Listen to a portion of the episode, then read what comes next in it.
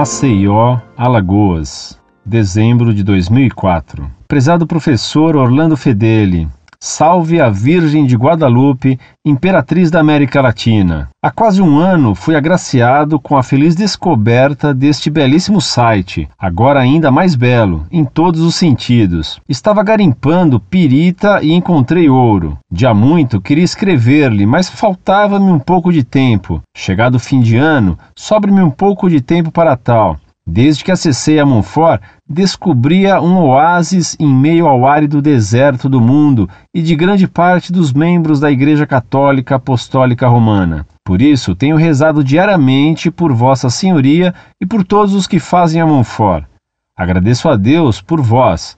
Passados praticamente 12 meses como navegador assíduo deste site, muito aprendi e muito tenho a aprender. É lamentável que as pessoas falem e pensem tantas asneiras sem conhecimento de causa. Estava para enviar-lhe esta carta quando tive o tedioso desprazer de ler a carta de um tal Carlos, de Mato Grosso do Sul, sob o título Desafio Protestante. Ela é tão ridícula e tão mal plagiada que até os imbecis sentir-se-iam ofendidos se postos em comparação. Por que será que o principal foco de ataque dos protestantes é a Virgem Santíssima? A resposta está em Gênesis capítulo 3, versículo 15. Fica aqui a minha moção de apoio por esta luta interminável. Também tenho sofrido com a babélica modernice. Deus o sabe. Não ligue para os que o apedrejam. É que os feios ocupam-se apenas em tentar quebrar os espelhos de nosso belíssimo Deus, pois estes não os refletem.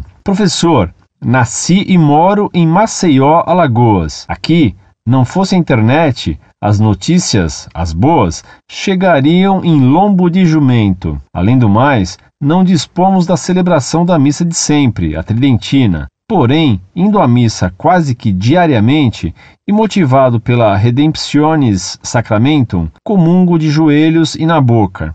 Até hoje, não me foi negada a Eucaristia desse modo, mas três senhoras de missa diária relataram-me que já lhes foi negada a comunhão de joelhos. Outro motivo pelo qual envio-lhe esta missiva diz respeito também ao sacramento maior. Na capela do convento dos frades capuchinhos, fui surpreendido há alguns meses com a retirada do sacrário do centro da igreja para uma pequenina capela lateral. Hoje, primeiro sábado do mês, tomei coragem e indaguei ao frade que acabara de celebrar a missa o porquê da retirada, visto que sem a presença real de Jesus no templo, aquele se assemelhava aos das múltiplas e deletérias seitas tão em voga, além de expor-lhe toda a minha indignação por aquilo. Sabemos que o vírus da AIDS é microscópico, mas se multiplica e acaba matando. Respondeu-me o frade que ele, não sendo guardião do convento, nada poderia fazer, pois aquilo estava de acordo com a nova norma litúrgica, sem dizer-me qual, mas que reiterasse meu pedido ao superior. Conversando com umas senhoras que ainda estavam no interior da igreja, elas me disseram que a alegação é porque Jesus estava sendo desrespeitado onde estava, e descobri que em muitas outras igrejas o mesmo está acontecendo, ou seja, Jesus sendo posto de lado. Lutero deve estar festejando.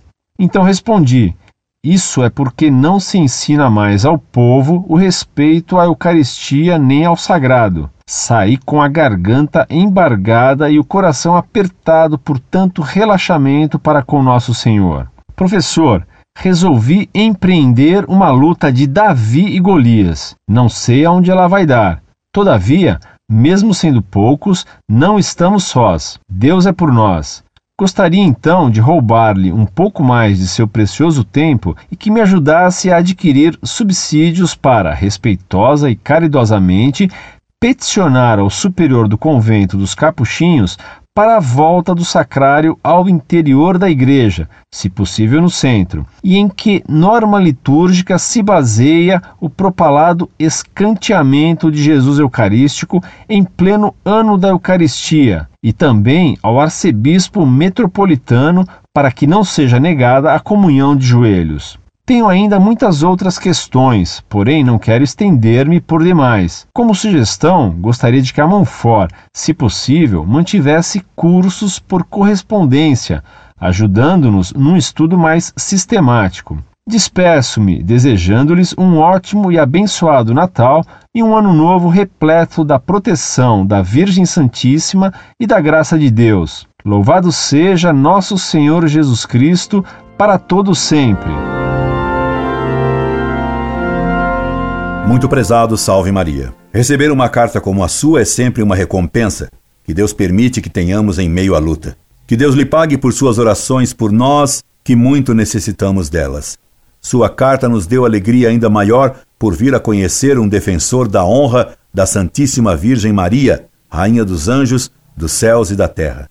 Infelizmente, depois do Vaticano II, aqueles mesmos que antes combatiam o culto a Nossa Senhora, em nome de que eles chamavam de cristocentrismo, se apressaram a retirar Cristo do centro de nossos altares, incoerência dos hereges. Agora se vê que, na verdade, o combate a Nossa Senhora era só uma preparação para o ataque à devoção eucarística.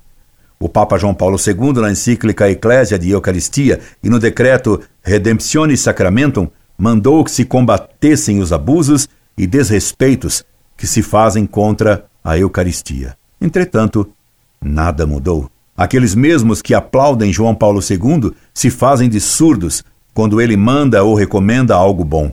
Como me declarou um padre numa cidadezinha do interior de São Paulo, o Papa não pode mandar nisso. O restabelecimento dos confessionários. Quem decide o que vai ser feito é a CNBB e não o Papa. Como você vê, prezado, o que há é uma absoluta independência e desobediência ao Papa. Vive-se num clima de cisma silencioso e já não tão silencioso.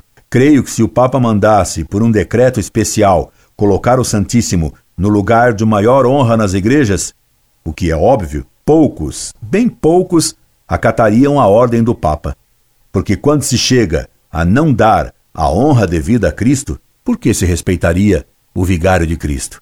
É preciso não ter ilusões. Essa gente não tem mais fé. Quem não honra mais a nosso Divino Redentor, a quem obedecerá? Estamos pensando em organizar cursos da Monfort, gravando as aulas e colocando-as na internet. Veremos quando poderemos pôr isso em prática, pois o trabalho que temos já é bastante grande. Em todo caso, agradecemos a sua sugestão. Que neste próximo Natal o menino Jesus visite a você e a sua família, dando-lhe muitas graças e felicidades. Incorde Jesus Semper Orlando Fedeli.